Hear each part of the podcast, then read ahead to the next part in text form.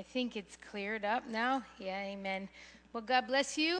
Thank you for coming and joining us tonight. Uh, Pastor Josh is away. You know, sometimes people need a holiday. and so he keeps going and going like the Eveready battery. And so tonight he's away for some time with family. And so uh, God bless him and God be with him and give him rest while he's away. So we don't have the music like we normally would, but I'm going to ask, old time, old time way, does anybody have a testimony just to like break the ice and then we'll get into our Bible study? Does anybody have a testimony to share of what God is doing in their life? Yes, Brother Chris.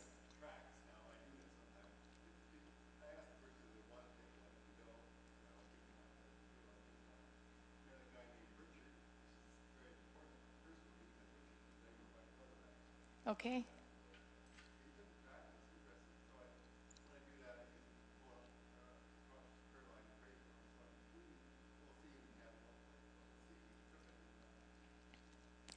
Praise God. So, Brother Chris just testified that he's been distributing tracts once again. He likes to do that. And he met an individual by the name of Richard, which was endearing to him because his brother who passed away uh, his name was Richard.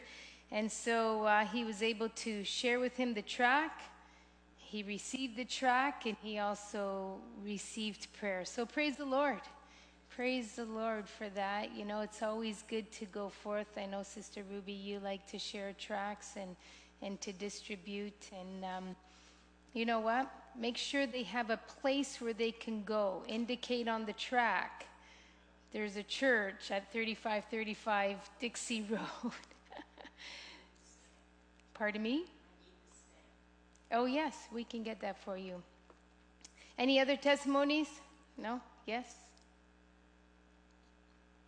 Well, I'm glad we had one. That just means the rest of you are shy because I trust that God is actually doing something in all your lives and uh, you're just camera shy. So, we've been talking about the Holy Spirit we started talking about him while we were while we um, began our series now what? Waiting for the promise of the holy spirit. And we just continued the flow. And tonight we're going to look at the spirit of power and the spirit of boldness and how the holy spirit demonstrated this um, last week we didn't get to finish as we were looking at Acts chapter 2, and tonight we're not going to finish as we continue to look at Acts chapter 2. Just want to forewarn you.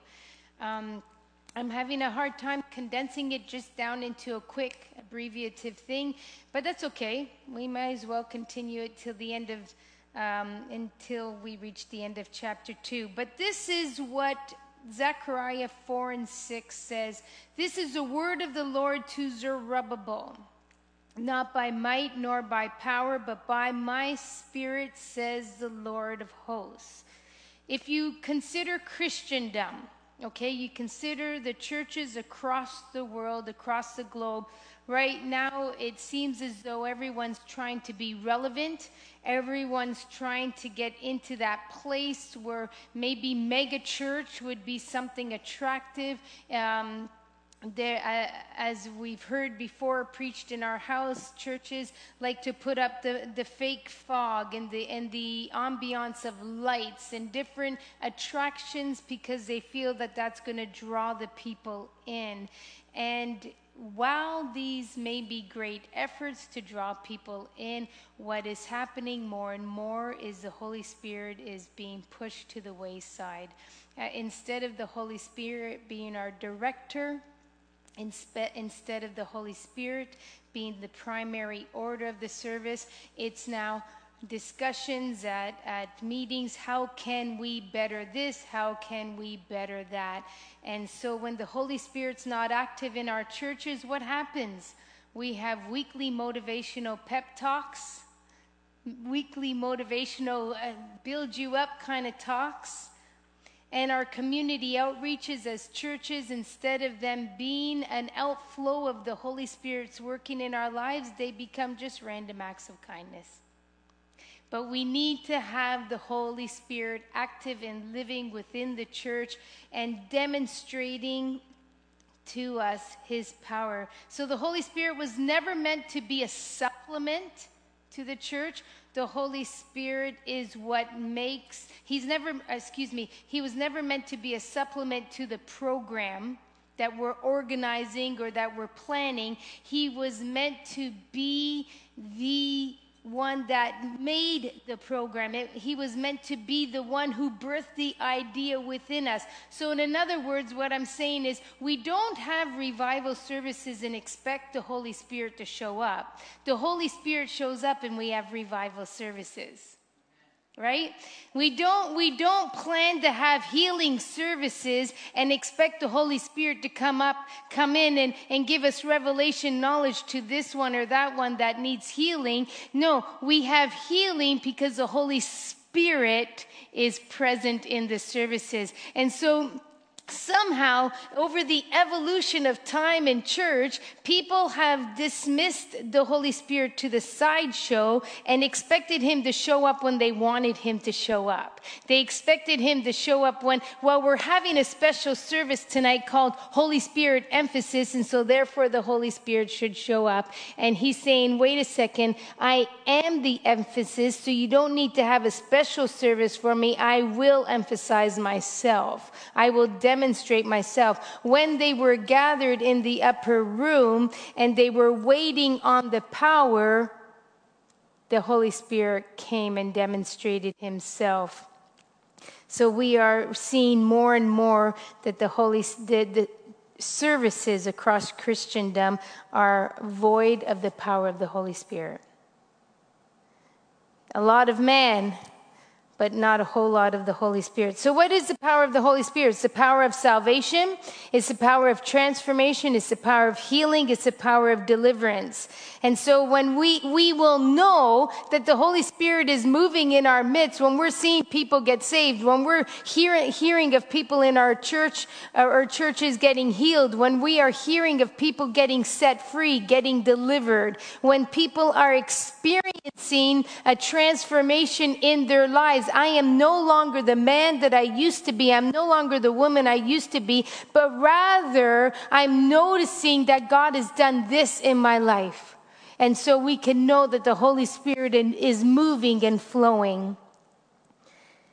This is what the scripture says, and we and we noted this uh, um, on the Sunday that I spoke in in the beginning of the month. Isaiah 66 1 and 2, I'm just going to paraphrase it. What is the house that you would build for me, and what is the place of my rest? This is the one to whom I will look. He who is humble and contrite in spirit and trembles at my word. Where will the Lord rest? Where will the Holy Spirit rest in his presence? The one who is humble and contrite in, and trembles at his word. What it, does it mean to be contrite? What does it, in the literal sense, a person that is contrite is one who recognizes that they have a spirit, they have a spiritual sense of understanding that their sin has brought damage into their life. Their sin um, has made them to have this, this inability to stand right before God. In the, in the uh, I believe it's Webster's, it says that a contrite is a feeling or an expressing of remorse, penitence and it's affected by our guilt. But you see, when we have that Holy Spirit working within us, the Holy Spirit nudges us and says, What you're doing is wrong. And that becomes the, our contrite heart when we recognize in our spiritual state, you know what? I'm not honoring God with my life. I'm not honoring God with my lips. The things that I'm doing is not in a contrite spirit. One who trembles at his word uh, Psalm 139 gives a very good explanation of this. Search me, O God, and know my heart. Try me and know my thoughts. See if there be any grievous way in me and lead me in the paths of righteousness. So, one who is trembling at the presence of God, one who trembles at the word of God, is willing to say, Search me, O God. You see, the one who is not trembling will say, God, they don't want to open themselves up to God for fear of what He may expose to them of their life, for fear of what He may expose that they've been trying to hide, what they've been trying to suppress. But one who trembles at, at my word is one who says, God, search me with your word. Let your word be that magnifying glass that just shows every area of my life that needs to be made right before you, every area of my life that I haven't yet fully surrendered to you. God, let search me, try me, let, let me read, let the words jump out at me that I may look introspectively and say, yes, that's an area in my life that has yet been surrendered. That is where the Holy Spirit would come and rest, that you have a contrite heart, you recognize the areas of your life and you're willing to allow God to just go full scale and search you and test you and try you. The Holy Spirit is our only hope that we can draw people to salvation, and He's our only hope to building disciples. You know, it was the Holy Spirit's doing, and we're going to look at it in just a moment. It was the Holy Spirit's doing that built a church of 3,000 in one moment of time. After one message, the church was immediately built. Any of our big North American uh, evangelists and ministers would like crave at that. Oh, if I only had a church of 3,000 people, you know what? Just let the Holy Spirit have control, and you'll have a church of people that are being saved. You'll have a church that is building up disciples. And so, what did Jesus say to do? Wait in Jerusalem for the promise of the Father and Acts 1 and 8, but you will receive power when the Holy Spirit comes upon you, and you will be my witnesses. So wait in Jerusalem so that you will receive the promise of the Father. What was the promise of the Father? The promise of the Father was that we would receive power from the Holy Spirit when He would come upon us. Let's just pause right there and pray. So, Father God, as we've just laid out, our introduction, I just pray right now that you would just warm up our hearts to receive your word. Lord, we come from a busy week. We come in the middle of our week uh, each of us with maybe different things that we've walked through. But Lord, you know all things. And I pray that, Holy Spirit, you would just grab a hold of us right now and that we would be able to see you alive in this text. That we would just invite you to be that living source within us so that the magnifying of God's word would be made real within us, that wherever we go, we would live and breathe this power that dwells within us through your presence. So, Lord, we just surrender this to you, and may you be exalted in everything that is said, and let nothing be said that is not ordained of you. In Jesus' name, amen.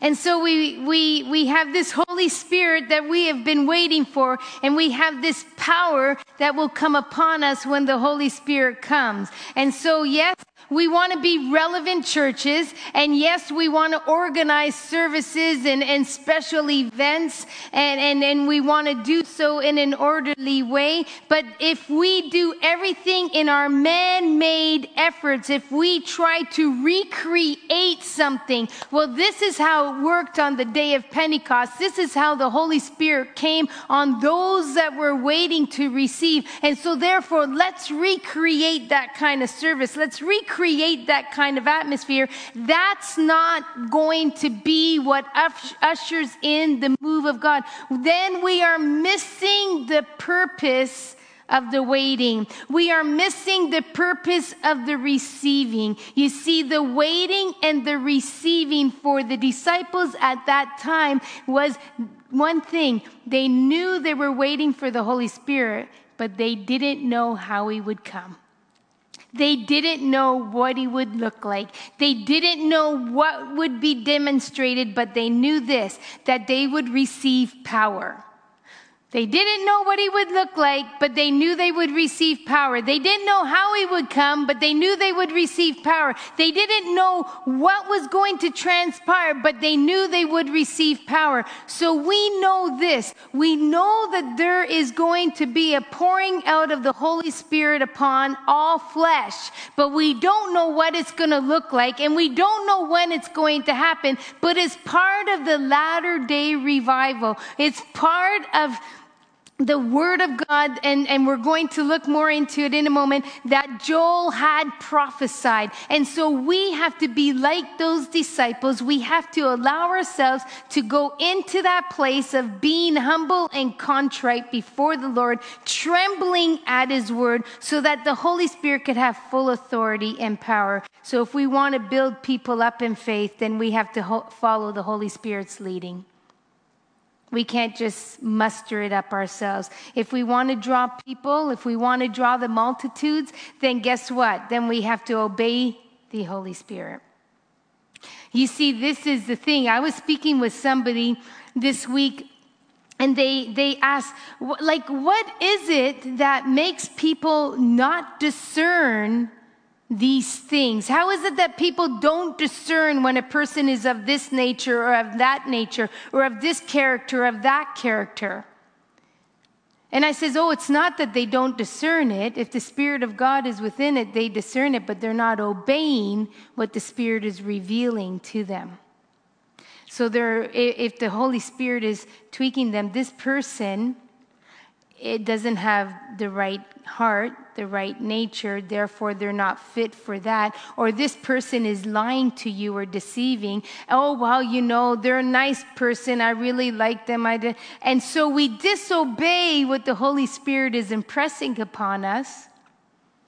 So if we want to draw people, the multitudes, then we have to obey what the Holy Spirit is saying because people are seeking for truth. The Holy Spirit is the power of the church. And how was that power demonstrated on that 120? Well, the first thing that we saw happen is that they began to speak in other languages. If we go to Acts chapter 2, verse 11, it says, both Jews and proselytes, Cretans and Arabian, we hear them telling in, in our own tongues the mighty works of God. And then verse 12 continues, and all were amazed and perplexed, saying to one another, What does this mean? But others, mocking, said they were filled with new wine. The very first thing that we see the Holy Spirit do after he comes upon them in filling them to speak with other tongues is the tower, the curse that was put on the, the Tower of Babel is been reversed. What was that curse? If we went to um, Genesis 11, verses 6 to 8, we would read that the people wanted to build for themselves a place, a place that would reach to the heavens so they could make a name for themselves. And the Lord came down and he said this Behold, they are one people, and they have all one language, and this in the and this in only the beginning of what they will do. This is only the beginning of what they will do, and nothing that they propose to do will now be impossible for them. Come, let us go down and confuse their language that they may not understand each other and disperse them from there over the face of the earth. So, what do we see here? Now the Holy Spirit came in and reversed that curse. That curse where none of them could understand one another and they were dispersed. And it says in Genesis 11, verse 9, Therefore, its name was called Babel because there the Lord confused the language of all the earth, and from there the Lord dispersed them over the face of the earth. So the Lord reversed the curse through his Holy Spirit's infilling because the Holy Spirit is God's plan for our empowerment. The Holy Spirit is, uh, is our empowerment that we may go into all the world and what? Preach the gospel. And so this is one of the first things that we could see noted here. There were 15 languages that were represented in that time. If you go from verse 8 through to the end of verse 11 that we had already read, you will be able able to count that there were 15 different languages. Of the 120, they did not only speak in that time when the Holy Spirit came upon them, just those 15 languages, and yet people of those languages were able to hear them praising God and His works in their own language. There were other languages as well that were being spoken that were not yet known, but yet were known by God.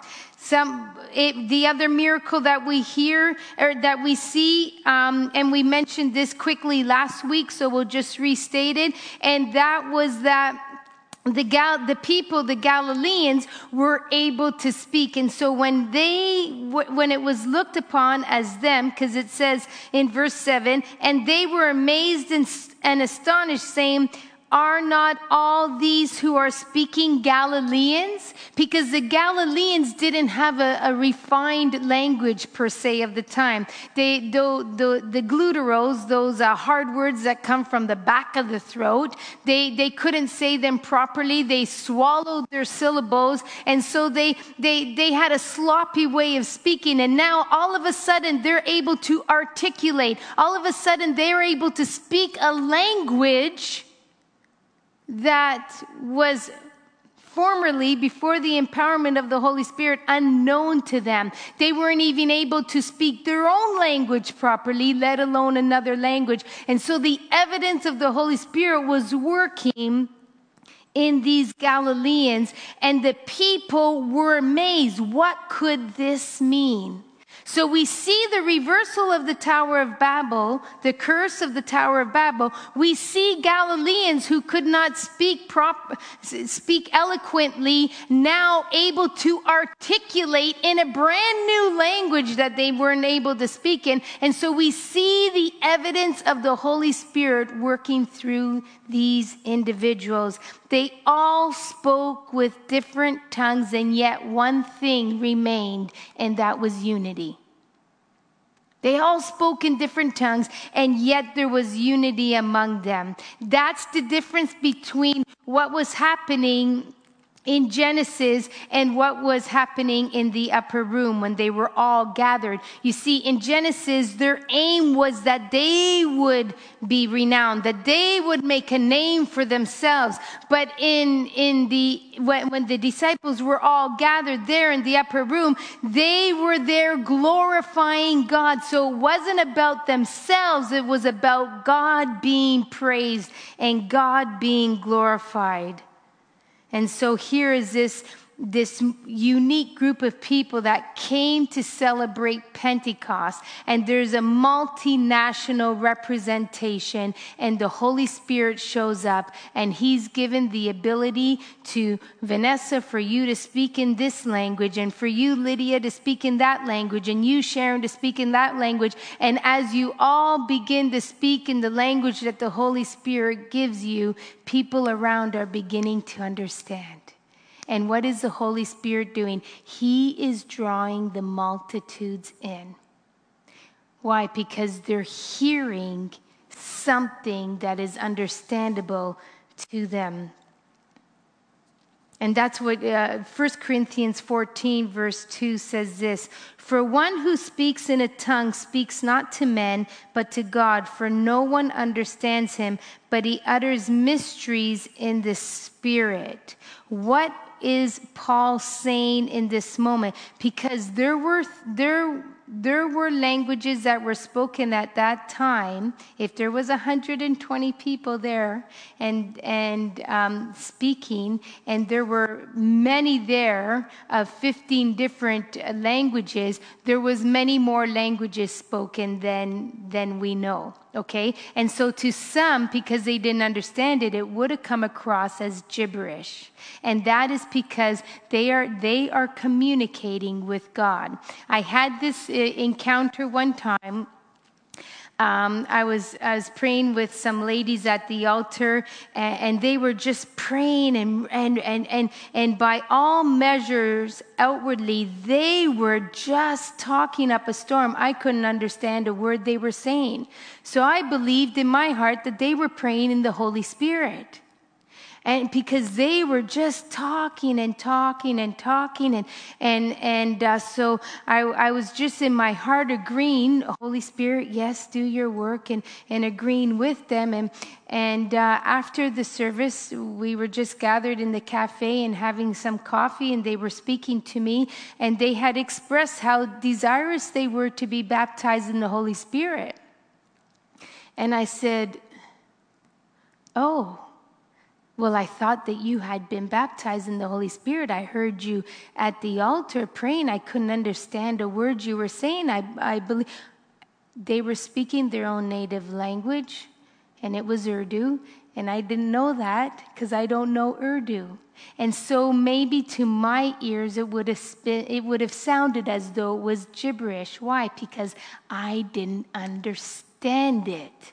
Yet they were praying in a known language to God, but I didn't know that language.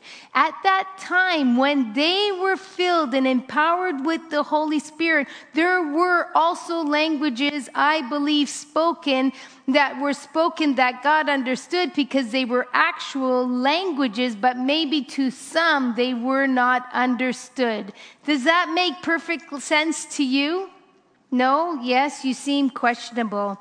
But the Corinthians says that when one speaks in a tongue, not to men, but to God, for no one understands him, but he utters mysteries in the spirit. There will be times that you are speaking a language that maybe tonight, if the Holy Spirit were to break forth through me and I began to speak a language that is not understood by anyone in this room, but I am am speaking a language to God, and as I'm speaking this language to God, perhaps someone on YouTube is watching and they completely understand and they hear what I'm saying, and the Holy Spirit speaks to them. Would I know anything of it? No, except that they were to make a post, or perhaps someone watching on live stream. But what is happening? I am speaking a language to God. It is a prayer to God, it is one that He understands. But just because it is a language that I don't understand, we should not call it gibberish. This is the language we say, oh, it's gibberish. No, it is not gibberish. It is the working of the Holy Spirit. And just because you don't understand it, it's not a prayer to you. It is a prayer to God. And what is He doing with that prayer? Only God knows. Only God knows what He is doing with that prayer. So we have to praise the Lord and, and understand that whether we speak in an earthly tongue or whether we speak in a heavenly tongue, we are speaking to God and therefore it's being understood by God and God alone. Paul said this later on in 1 Corinthians 14, verse 14. He says, For if I pray in a tongue, my spirit prays, but my mind is unfruitful. What does that mean? My mind doesn't understand what I just said, but my spirit is praying. Who is my spirit praying to? God. So when you've become baptized in the Holy Spirit and you begin to speak a language, some people hold back because they don't understand what they're saying. They, it doesn't make sense to them. What, what, I, I don't understand this. It doesn't make sense. Uh, and so they hold back from releasing what God has given them when God has truly given them a language and It is something that your mind may not be able to understand or wrap around, but it is one that you could be certain that God understands. When I was a young girl and, and received the baptism of the Holy Spirit, in that I spoke in tongues, the very first thing that I began to do is it seemed as though I was just going da da da da da da da da da da just just that. Sound like I was saying da da da da over and over. So I, I, I genuinely felt as though the Holy Spirit had filled me. I genuinely felt the presence of the Holy Spirit. And when I went home, my father was asking me how the service had went. And I says, Well, I, I received the baptism of the Holy Spirit. At least I believe I did. And he says, Well, you either did or you didn't. And so he was questioning, why was I saying I at least at least I believe I did. I says, well, because dad, I only said da da da da da da da da. He says, you know what? First of all, when you were a little girl and you began to speak, what did you say? Mama, dada. He says, You keep speaking whatever it was that the Lord spoke into you, never mind how it sounds. You keep speaking, and God will give you a language. It will come. You keep speaking. Just believe in faith what God gave you. And that's exactly what happened to me. I, I started with what seemed to be just a da da da da da, da and the Holy Spirit took over me because I couldn't control my, my tongue to go so rapid fire like that. Yet, as I began to engage in prayer in this, all of a sudden, and it didn't seem that, like that much long after, I had a prayer language. What happened? The Holy Spirit came and the Holy Spirit did his work. So, this is what we see initially. First of all, we had the sound, then we had the evidence of this fire what was like fire on their head. And, and then we have them speaking in different languages. We understand that there's been a curse reversed. We understand that there is a language that is being spoken to God and understood directly by Him, even if man present doesn't understand. And so we have these wow factors of what the Holy Spirit is doing, but let's not miss out on the more. Peter begins to preach a sermon that he wants to explain what took place because now we have people going, What does this mean? What does this mean? Others are saying, oh, but they're drunk with wine. Well, first of all, we need to know this that in the Jewish culture, to be drunk with wine at nine o'clock in the morning, it is not possible because they had their set times for prayer. And so up until nine o'clock, nobody ate because that was the time when one would engage with God. One would set apart themselves to pray. And so after nine o'clock, they would, they would, um, eat or drink. And so to say that they were drunk with wine, that would not even have been culturally correct, let alone literally correct. And so these people were just mocking in saying that they were drunk with wine. But Peter addresses them. Acts chapter 2, verses 14 and 15. And he says, But Peter, standing with the eleven, lifted up his voice and addressed them, Men of Judea and all who dwell in Jerusalem, let this be known to you and give ear to my words. For these people are not drunk as you suppose, since it is only the third hour of the day. Give ear to my word. Did G, has, have you not read in scripture, he who has an ear, let him hear? What did it, what does it say over and over in Revelations? It, here, um, when, when the Lord is addressing the churches, but let him who has an ear hear what the Spirit says to the churches. And so Paul, uh, excuse me, Peter is saying, men of Judea, give ear to my words. He is calling attention that I'm about to say something that you need to pay attention to. And in other words, you are culturally wrong right now, but not just culturally wrong, you are also spiritually wrong. These men are not drunk. Let's not miss what the Holy Spirit is doing. The Holy Spirit demonstrates his power. How? He spoke through Peter in boldness. Pa- Peter was powerless pr- prior to this. Did we not conclude that as we've been working through our Bible studies? Peter was this timid man. Why? Because he had betrayed the Lord when it was asked, Oh, I, I, I saw you. I know you. You were with him. Aren't you one of his disciples? And Peter cowered at that. But now he is standing before the people. And he went from this one who denied Christ to one who is proclaiming Christ and his great works. Imagine the work of the Holy Spirit. That's the transforming work of the Holy Spirit. When you can go from one who denies Christ to one who proclaims his work proclaims his wonders. So the Holy Spirit is orderly.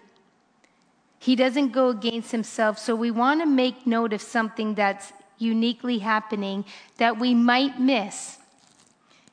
Peter calls attention to the people, and alongside of him are the 11 disciples. With 11, he lifted up his voice and he addressed them, and he said, as we have read, Give ear to my words. These aren't drunk as you suppose. And then he begins to share what Joel had to say. Now, what scripture does not say is, and while Peter was preaching, the other 11 continued to intercede in tongues. Doesn't say that. It doesn't say that. The Holy Spirit will not go against himself, nor will he draw attention to himself. The Holy Spirit is very orderly. And so when Peter gets up to speak, the tongues cease because the, the attention is being given to the word. Who is the Word? According to John chapter 1, it says, In the beginning was the Word, and the Word was God. According to John chapter 1, verse 14, it was, and the Word became flesh and dwelt among us. And who was that? That was Jesus. And so the Holy Spirit, because we have God the Father, God the Son, God the Holy Spirit, He's not here to draw attention to Himself. He's orderly. And so we can expect that when the Holy Spirit is moving in a service, He is also going to move in an orderly fashion. He's not going to draw all sorts of commotion. That isn't how He operates, but He is pointing our our attention to the Word. Who is the Word? The Word is God, the Word is Jesus. The Holy Spirit points us to Jesus, who points us to the Father. So we see this remarkable change in Peter. He has courage and he has boldness. The other thing that we don't want to miss is Peter went from waiting and powerless to speaking in another language, empowered by the Holy Spirit, and preaching. Can I ask you, look at your scripture? Can I ask you where it says that Peter got away and prepared his sermon? That Peter sat down and made notes? Can I ask you where that transpired? It didn't transpire because the Holy Spirit empowered him for what he was going to say. The Holy Spirit moved upon him. Not because Peter was some man that was highly educated. He didn't have, not, it, wasn't because he had his degree, uh, his doctorate, or his master's. It wasn't because he had higher education, it was because he had encountered a higher power. And that higher power began to operate within him. And Peter stands up and he begins to proclaim the truth of the word.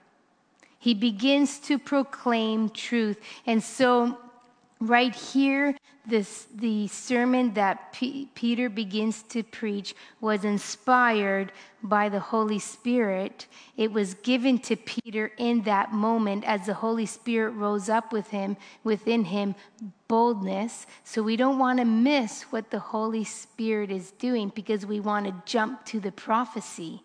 We have to see what the Holy Spirit was doing before the prophecy was declared the Holy Spirit was empowering this man. Some people are afraid to witness. Nice that you go out and give tracts. Some people are afraid to share. Well, I, I just don't know what I would say. What if they ask me a question I don't know? Well, first of all, if you're doing it in the power and strength of yourself, then you won't know. Then you will be timid. But if you're doing it in the power and strength of the Holy Spirit, then He will empower you. And if somebody should ask you something that you don't know, guess what? It is okay to say, you know, I don't have an answer to that, but if you'd like to get together sometime for coffee, I'd be happy to bring an answer to you. It's okay not to know anything, but the Holy Spirit won't make a fool of you if you're relying and depending upon Him. So this spirit, this sermon, I should say, was spontaneously inspired by the Holy Spirit. Peter was not prepared, but God had every detail prepared because Peter did walk with Jesus. He did spend time with Jesus, and so Peter had relationship with Jesus. He walked daily with his Lord. He was in close fellowship with him. He knew him. Micah 6 and 8 says what? It, I, he has told you, O man, what is good in what the Lord requires of you to do justice, to love mercy, and to walk humbly with your God. Peter did walk with the Lord. He did know the Lord. He did have a relationship with the Lord. He got accustomed to his ways and his thoughts. Deuteronomy 5 and 33 says this You shall walk in all the way that the Lord your God has commanded you, that you may live and that it may go well with you, and that you may live long in the land that you shall possess. You shall walk in the way. Peter was walking in the Lord. And so this, this sermon flowed from a life that was familiar with his Lord. He was familiar with the ways of the Lord. It wasn't like all of a sudden he didn't know God and all of a sudden it was downloaded. He was familiar with the Lord, but there was that Holy Spirit inspiration that gave him the boldness to be able to stand up and speak the truth. Peter, um, Peter had so much more that he could have said, but the sermon flowed from his from the life and the relationship that he had. And though it could only take us maybe two or three minutes to read this passage, if you went back, if you went to the end of the passage of um, verse 40, it says, And with many other words he bore witness and continued to exhort them, saying, Save yourselves from this crooked generation. And with many other words he bore witness and continued to, the, to exhort them. So, though this is all that is written, he said a whole lot more. He said a whole lot more. So let's look at um, at what Peter did. So, verse 15 For these people are not drunk with wine, uh, as you suppose, since it's hour of the day. And as I mentioned, uh, that, that, during that time, that would not be possible. That would not be uh, something that they lived by because their standard was that they would not drink before 9 a.m. It was one of those situations where the spectators were just wanting to mock the work of God, mock the, move, the move of God, because they were looking more at what was happening. All of a sudden, the people were praising God and speaking in a language that they didn't understand. Maybe some had their hands in the air and were walking and talking with the language. Maybe others fell to their knees and began to, to speak this language Perhaps others fell prostrate before God, beginning to speak this language. And so, for, for the sake of all matter, these mockers wanted to make fun of what they were doing because they were acting in a way that was not familiar to them. But it surely was not because they were actually drunk. You know, some people would take a scripture like that, and, and um, how many times have you heard, oh, he was drunk in the spirit? We've heard that a lot in Christendom, right? And I'll tell you the truth. There have been times in my life where I have gone to an altar call or I have been in a prayer, uh, prayer service where the Holy Spirit so enveloped me, where I felt as though I could not stand, where I felt as though, you know, I was just overtaken by His power. But we should never minimize it to say, oh, she was drunk with the Spirit. We should never mix it with the earthly terms of drunkenness. Let's, let's, let's call it for what it is. Oh, he's been overtaken by the Spirit of God. Oh, the Spirit of God is moving so powerfully upon them because it is true that if I stuck, and I said this illustration a while back, if I stuck my finger into the socket, then my body is going to react when it comes in contact with that power. There is no way I can touch that earthly power source without there being a manifestation that I touched that earthly power source. So, of course, there is going to be some sort of manifestation that the Holy Spirit has come upon you. You may jump you may, you may uh, dance, you know, you may sing in the spirit. some people tremble and, and shake, but let's not minimize it to be something, oh, she is drunk in the spirit, or oh, he is drunk in the spirit, because one who is drunk has no control. But I want to tell you this the whole, one of the fruit of the spirits is what? Self control. So, when you are paralleling the move of the Spirit on somebody's life and you are saying they're drunk in the Spirit, you are speaking as though they have no control. And that's not the fruit of the Spirit. They're the fruit of the Spirit. The, the Spirit would not go against that. Peter takes an opportunity to speak truth. He brings his audience to recall Joel's prophecy of the latter day outpouring. And Joel's prophecy said it like this Joel chapter 2, uh, verses 28 to 32. And I can't remember if I gave it to uh, the media team, but and it says this, and it shall come to pass afterwards that I will pour out my spirit on all flesh. Your sons and daughters shall prophesy, your old men shall dream dreams, and your young men shall see visions.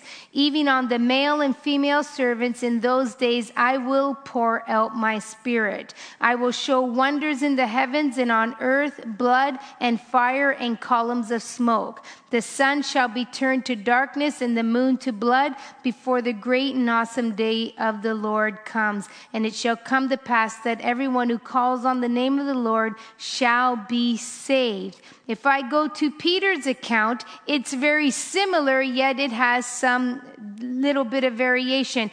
And in the last days, verse 17, it shall be, God declares, that I will pour out my spirit on all flesh, and your sons and daughters shall prophesy, and your young men shall see visions, and your old men shall dream dreams even on my male servants and female servants. In those days, I will pour out my spirit and they will prophesy. That part, see? And they will prophesy. Verse 19, and I will show wonders in the heavens above and signs on the earth below, and uh, blood and fire and vapor of smoke, very similar to the one. And then verse 20, the sun shall be turned to darkness and the moon to blood before the day of before the day of the Lord comes, the great and magnificent day. And it shall come to pass that everyone who calls upon the name of the Lord shall be saved. And right there he ends. We don't see from for in Mount Zion and in Jerusalem, but there is very, very much the exact same, almost word for word, that Joel said Peter gives an account. And so Peter preaches, and while he's preaching, the Holy Spirit is not being quenched just because people stop speaking in tongues. In fact, the Holy Spirit is moving even greater because now the Holy Spirit, as a result of that empowering, as a result of that prayer service that went forth, where they were all together unifying, praising God together, the Holy Spirit is now flowing and moving, and the Holy Spirit fulfills what is what exactly um, Peter is saying. So we have to be wise to the flowing and the moving of the Holy Spirit when He is moving within our midst.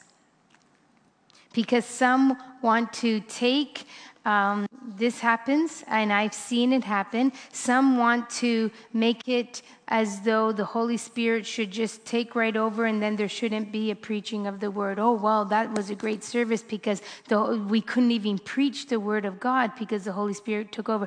The Holy Spirit will bring glory to the word, and the word will bring glory to God. Why? Because it's the Holy Spirit moving.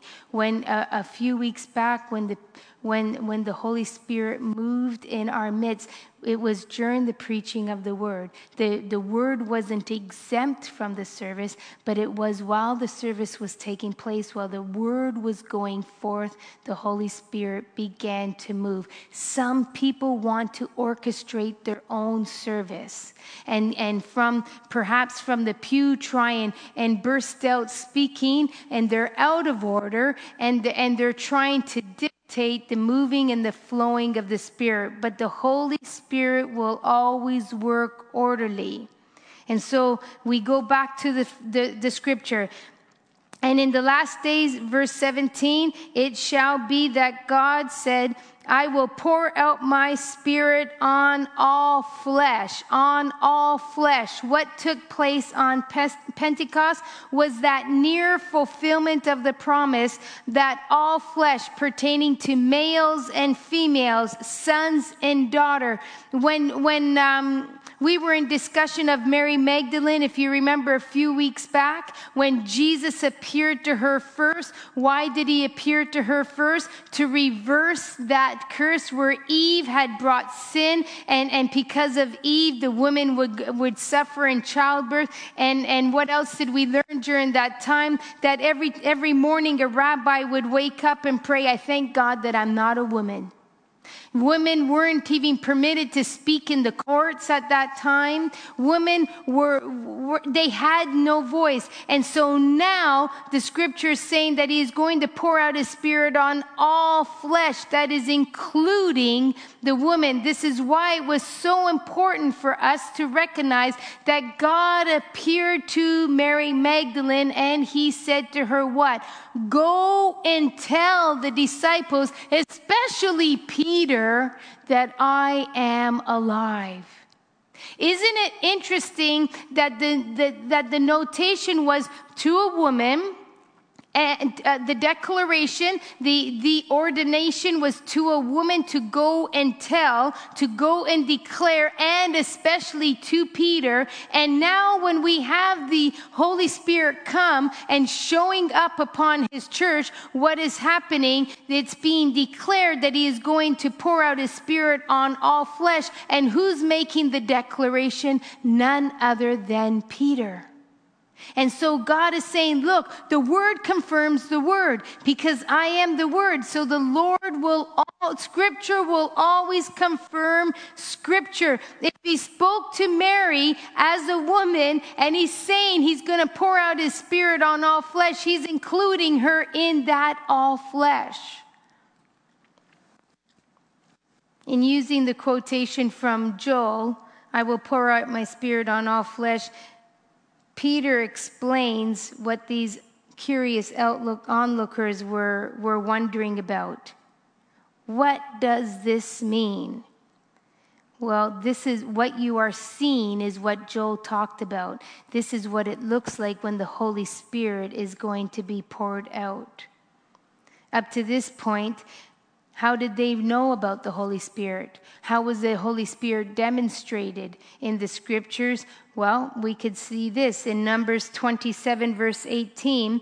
The Lord said to Moses, Take Joshua the son of Nun, a man in whom is the Spirit, and lay your hand on him. So in the Old Testament, we saw that God would point out ones that had a, his Spirit upon them. So this verse indicated that the Holy Spirit, it does, wasn't necessarily on everyone, but he certainly pointed out when he was on one in specific, such as Joshua. In excuse me, in Judges 3, uh, when, when, the, when the Lord, when the Spirit came on Othniel, I think that's how you would say the name, and he was used of God because what was happening at that time was Israel was doing what was evil in the sight of God. They were worshiping Baals, they were worshiping Asheroth, and they had forgotten the Lord. And in forgetting the Lord, Judges 3 and 10 says this that he would use Othniel. The Spirit of the Lord was upon him, and he judged Israel. So here's another indication where in the Old Testament the Spirit of the Lord was on someone specifically to do a specific task. Not that everyone had it. So um, that was Othniel. In John, in John 14 and 17, the Lord said to the disciples, Even the Spirit of truth, whom the world cannot receive because it neither sees him nor knows him, you know him, for he dwells within you and will be in you and will be in you. And so we know that there's going to come that time, which is what Peter's trying to explain to them. This is the promise of the Holy Spirit that Joel talked about. We knew of times in the Old Testament where our forefathers had moments where the Holy Spirit was operating on them. But now we are seeing when the Holy Spirit, what it looks like when the Holy Spirit falls on all flesh.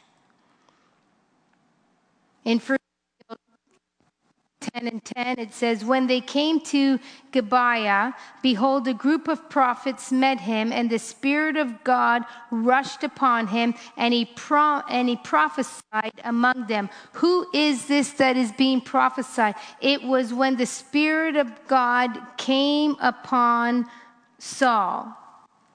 Then, what happened later on, the Spirit of God was lifted from him in chapter 16, verse 14, and the Spirit of God departed from Saul. And what happened? A harmful spirit came from the Lord and tormented him. So we see different demonstrations in the Old Testament of when the Holy Spirit would operate in people. He would operate in people to bring a prophetic word. It would operate in people to, to bring correction. It would operate in people um, also to, to note out special ability. In Exodus 31, verses 1 to 3, it said, The Lord said to Moses, See, I have called by name Bezalel, the son of Uri, son of Ur, of the tribe of Judah and I have filled him with the Spirit of God, with the ability and intelligence, with knowledge and all craftsmanship. So, what is happening here? We see the, the Holy Spirit manifested in Bezalel. How? He was manifested because he had the ability and intelligence, and he had knowledge, and he had craftsmanship. But now, when the Holy Spirit comes in Acts chapter 2, now it comes upon all flesh. We see the Holy Spirit in the Old Testament active on individuals for specific purposes, but now Peter's wanting to make sure that his audience knows that in the latter days it's going to be poured out on all flesh. That means you will have the Holy Spirit. That means you will have the Holy Spirit. And it's not only going to be given to a specific one, but it is going to be given to all male or female, all who would call upon the Lord, they would experience this outpouring. So, under the old covenant, only certain people were filled with the Spirit, but under the new covenant, all would receive the Holy Spirit. And so it came to pass that everyone who calls on the name of the Lord will be saved. And Proverbs 18 and 10 says, the, the name of the Lord is a strong tower, and the righteous man who runs to it will be safe. And so we know that all who call upon the name of the Lord will be saved. He will pour out his spirit on all flesh. He's not partial. He's not going to say, I'm going to give it to Lydia, but well, Ruby, I'll just wait for a bit. And, and well, brother, uh, I'll just wait for a bit on him. No, it is for all who are seeking for it. The baptism will come, the infilling will come. And what is it for? It is for the empowerment. Why would we need the empowerment? To draw in the multitudes we don't finish here tonight, but as we continue on, we see, as I mentioned earlier, that this church gave birth to 3,000 at the end of this sermon. At the end of Peter's exhortation of all that he breaks down. Next week, we're going to look into how he spoke of Jesus, and, and, and, and um, we're going to look at the parallels of Psalms and, and what all he spoke of then. But as he is talking, people are being drawn in. Are they being drawn in by Peter? No, it's the Holy Spirit beginning to work upon their hearts. You can go to the grocery store and you could be talking to somebody, and all of a sudden you will draw them in. Why? Because the Holy Spirit is speaking through you. What made that man want you to pray for him? There was something that was drawing him in the words that you were speaking. It's not so much as what Chris was saying, as much as what the Holy Spirit was doing in that individual's life. What the Holy Spirit will do in your life is to draw others to the Lord. What the Holy Spirit is doing in your life is to draw others to the Lord. If you think it's just for you to speak in tongues and have a happy hour when you go to church on Sunday, then you've misunderstood the purpose of the Holy Spirit. It's to draw people to God is to draw people to the house of the Lord. Remember, he said, Where will the resting place for me be? Where will the resting place for me be? Are you preparing for the Lord to have a resting place within you? Are you preparing every day within your heart, Lord, that I would be humble and I would be contrite? Contrite before you? Are you, uh, Lord, speak to me through your word? Are you preparing yourself that it doesn't matter what his word says, that you're going to obey what the Holy Spirit is saying? If the Holy Spirit should highlight an area of your life as you're doing the morning devotions, Uh, as you're praying in that morning, preparing for your day, as you're listening to a sermon and the Holy Spirit begins to nudge you, you know when you hold on to that thing that He's nudging you and you fail to walk in that obedience, the Holy Spirit doesn't make that resting place there. He rests upon the one who is walking humbly and contrite. He'll come back and nudge you again. And he'll come back and nudge you again until you come to that place of full surrenderance. You see, sometimes the reason why we don't see the growth that we want to see, the reason why we don't see the power that we want to see, is not necessarily because the Holy Spirit is unable to do it, it's because we're not surrendering. It's because we're not walking in that obedient place. We're not walking in that place where Yes, Lord, you can go to that painful spot. Yes, Lord, you can reveal that painful spot to me. Yes, Lord, I'm going to surrender that painful spot to you. See, when we walk in the obedience to His word, things begin to change, transformations begin to change. You won't even realize some of the things in your life that is changing, that the Lord is doing, that is working upon you. And all of a sudden, somebody will come up to you and make note of something, and you'll walk away and you'll go, I didn't even realize that anybody noticed that. And through what they have said, you will notice what God is doing within you. This is the power of the Holy Spirit. When we say don't miss what the Holy Spirit is doing, it's because too often we quickly read and we quickly surmise what it should look like. And we quickly try to mix our recipe. When I cook, my kids make fun of me. Oh, mom, you never know what you're going to put in there. Because sometimes I imagine, well, this will taste good on that. I don't have pineapple, I'm going to use orange. I don't have orange, I'm going and it calls for oranges, I'm going to use mango.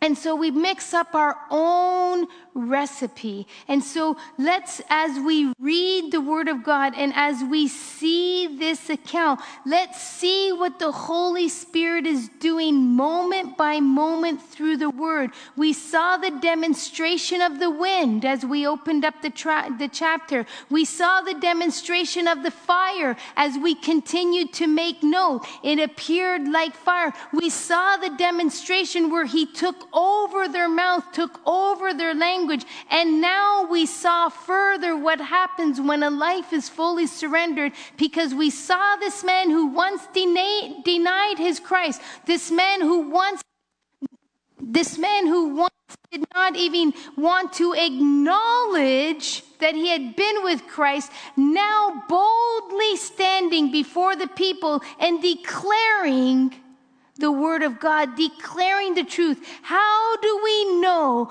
that Peter in that moment was not afraid? What if after I declare Jesus to be Christ? What if I, after I declare this truth, that they don't kill me too, that they don't desire to crucify me. In that moment, we don't know if his thoughts ever entertained it, but we do know one thing by evidence of making note of what the Spirit is doing, that this man stood up in a boldness that was not his own and he began to preach the word of God and it will happen to you.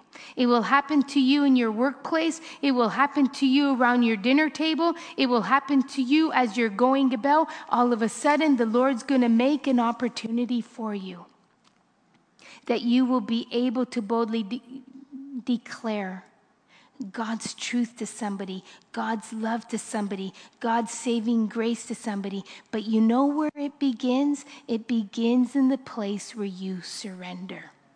It begins in the place where you're, you're willing to bear it all out flat before the Lord. It begins in the place where you say, You know what, Lord? I don't even care how I look right now. You just do whatever you need to do in me. It begins in the place where you go and you make that apology that you didn't want to make. It begins in the place where you begin to walk in humbleness. And as you allow the Holy Spirit to transform you, He begins to use you. And as each of us walk in that obedient place of total surrender to Him, He begins to move in our church. Like I said that Sunday, when you in the pew begin to worship as though it's only you and God in that moment, in that spot, the others around you get the overflow. How do I know you have perfume on? Because when you walk by me, the perfume wafted by me. The fragrance of your perfume followed you. The, the fragrance and the perfume of Christ will flow around you. Why? Because you're in his presence. You're marinating in his presence. When you come to church, when you come to church, when you are in the worship service, engage with God as though it's only you and him.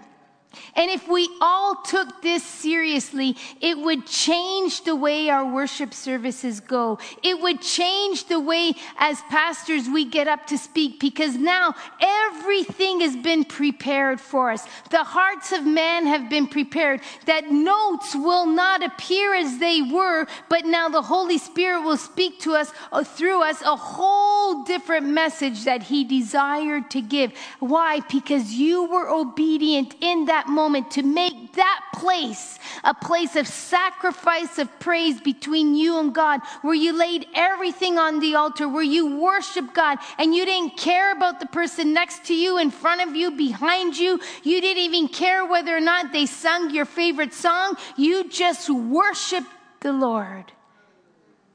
And that flows through the service, and the Holy Spirit comes in shows up. We've only partially looked at Peter's boldness. We've only partially tipped the service, surface, I mean, of it all. But you know what? There's more to see. Trek along, even if it feels like it's cumbersome. Trek along with it. Learn to see the Holy Spirit through the pages of God's Word. Learn to see Jesus some people think Jesus is in, only in the Old Testament, uh, New Testament. He's in the Old Testament. He's in the Word of God. Let's learn to see what is there. We're not adding to the scripture, we're being sensitive to the Holy Spirit to show Himself to us. Because Jesus said that He would teach us. He would teach us. And so let's be students and learn of him. Father God, I thank you, Lord Jesus. I thank you for your, the truth of your word. And I pray, Lord, as we continue in this passage next week, that, Lord, you would just birth within us a hunger to read it over and over. That, Lord, we would even have moments where we pause and we say, What are you saying to me, Holy Spirit? What would you say to me? Lord, we just surrender all on the altar.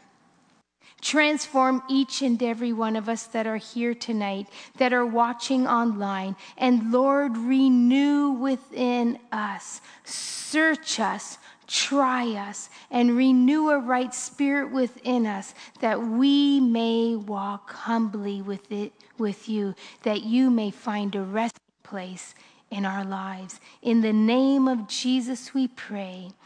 Amen and amen. Well, we welcome those that are online to join us Sunday morning as uh, Pastor it's Pastor Julio, I believe, will be speaking, and and it's Father's Day, and so we want to acknowledge our fathers in the house, and most importantly, we want to acknowledge Father God by our presence. So join us if you're joining us here online. We welcome you uh, Sunday morning in our midst, and we'll be back here next Wednesday night.